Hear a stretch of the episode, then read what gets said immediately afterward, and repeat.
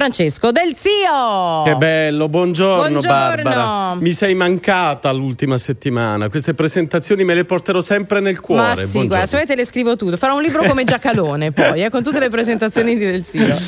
Allora, Francesco, questa mattina parliamo, torniamo a parlare, l'abbiamo fatto diverse volte di giovani, perché insomma la notizia del giorno è la legge di bilancio, le novità annunciate e noi parliamo però di una scossa mancata per quanto riguarda i giovani. Ci spieghi come mai è mancata secondo te Francesco? Sì, buongiorno Luigi. Parliamo di legge di bilancio, come dicevi giustamente, e parliamo di una discussione francamente surreale che anima partiti politici, sindacati e governo su quota 100 e su tutte le possibilità per andare in pensione per la generazione già ampiamente garantita, no? quella dei cinquantenni, dei sessantenni o addirittura oltre. Non si parla in alcun modo invece del destino dei giovani italiani e quindi oggi la scossa è in realtà una denuncia, come dicevi, di una scossa mancata, quella dei giovani italiani.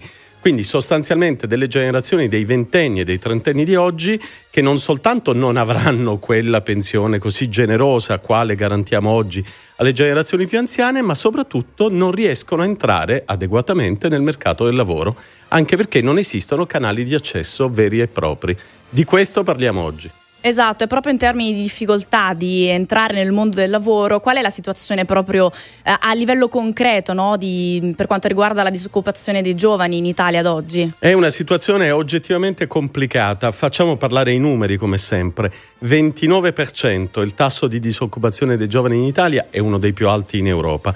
Quasi 100.000 giovani ogni anno in Italia fuggono in altri paesi europei per cercare opportunità migliori un giovane su tre tra 20 e 34 anni in Italia è un NET, cioè non studia, non lavora, non fa training professionale.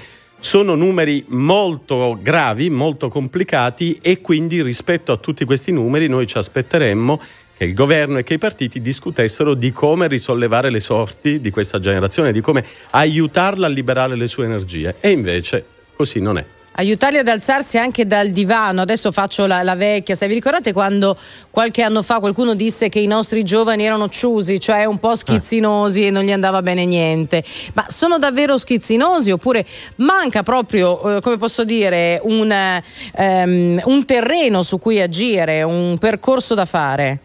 Allora Barbara, facciamo un esempio concreto. Secondo me non sono affatto schizzinosi e queste definizioni di massa eh, come dire, sono da rigettare quasi per definizione. Ma facciamo un esempio concreto. Uh, un ragazzo oggi cerca un'occupazione di livello medio-basso perché magari non è andato all'università e vuole lavorare subito. Come trova il suo posto di lavoro? Attraverso le segnalazioni degli amici, le raccomandazioni, tutte le reti familiari possibili e immaginabili non esiste in Italia un sistema di accesso al mercato del lavoro pubblico, universale, che valga per tutti i ragazzi. Ci sono i centri per, quelli... per, l'impiego, mi verrebbe da dirti, Francesco. Che come, sappiamo, che come sappiamo non funzionano affatto. Affatto, soltanto il 3% dei posti di lavoro oggi viene cercato ogni anno e trovato attraverso i centri per l'impiego. Eh, allora, guardate, se priviamo i giovani persino della possibilità concreta di accesso al mercato del lavoro, ciusi non ciusi, la situazione va cambiata subito, altro che quota 100. E poi c'è anche un dibattito a proposito di come queste ragazze e questi ragazzi debbano trovarsi un lavoro sul ruolo che devono avere le scuole superiori e le università. Alcuni dicono non è il loro compito, loro devono istruire i ragazzi, imparare a, f- a far sì che diventino de- delle persone, degli esseri umani che sappiano comportarsi nel mondo, altri dicono invece no, solo proprio a scuola bisogna formare questi ragazzi e bisogna che queste scuole, queste università si mettano in contatto con le aziende. Alcune lo fanno, alcune non lo fanno. Qual è il ruolo secondo te della scuola e dell'università in questo senso? Questa è una domanda capziosa perché tu sai bene da quale parte sto in questo dibattito, ovvero la seconda. Eh, le scuole professionali soprattutto e le università in realtà vivono, prosperano, diventano realmente incisivi all'interno della società italiana se costruiscono ponti forti, importanti con il mondo del lavoro.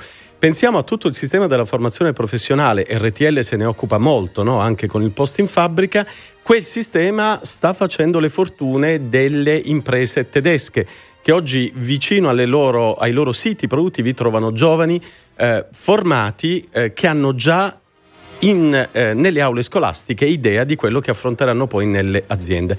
L'Italia aveva negli anni 60 un, e 70 un grandissimo sistema di scuole di formazione professionale, di fatto lo ha smantellato o lo ha trascurato in maniera tale da renderlo inefficace. Ecco, questo è un altro esempio concreto di quello che si potrebbe fare invece per aiutare i nostri ragazzi a trovare le loro opportunità. Ed è il problema per cui ci arrivano parecchi messaggi in questo momento al 378 378 1025. Conosco almeno 10 aziende, Massimo da Varese, meccaniche o meccatroniche che non trovano personale. A proposito di questo.